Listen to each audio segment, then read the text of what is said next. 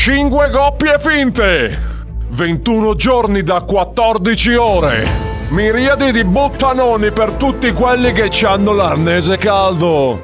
Riusciranno a prendervi per il culo abbastanza a lungo da arrivare all'ultima puntata? Temptation Aya! Temptation Aya! Più che un reality, un viaggio in un'aia!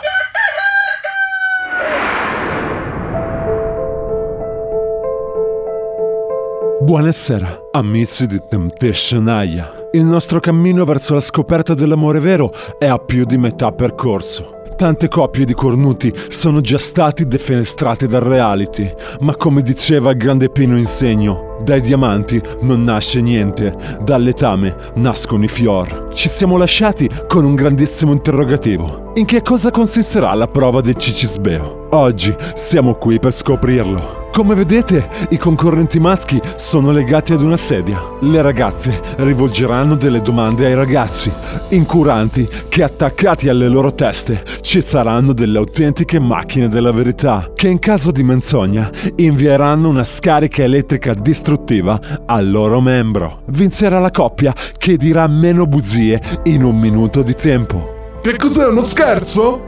Io non partecipo! Troppo tardi.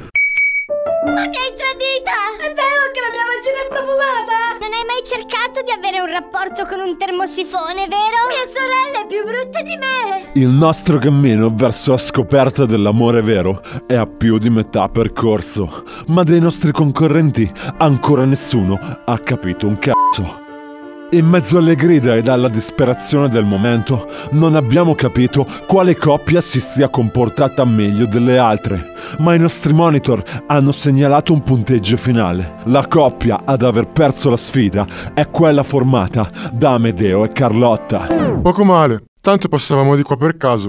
Il povero Joshua invece, classificato penultimo, vedrà scontare dalla sua ragazza la maledizione di King Kong. Abbiamo appena fatto sparire dalla camera della malcapitata il suo depilatore elettrico e non lo rivedrà per le prossime tre settimane. Bene amici, anche oggi abbiamo messo un tassello verso la fine del nostro percorso. Ancora cinque coppie sono rimaste in gioco. Chi vincerà il premio finale?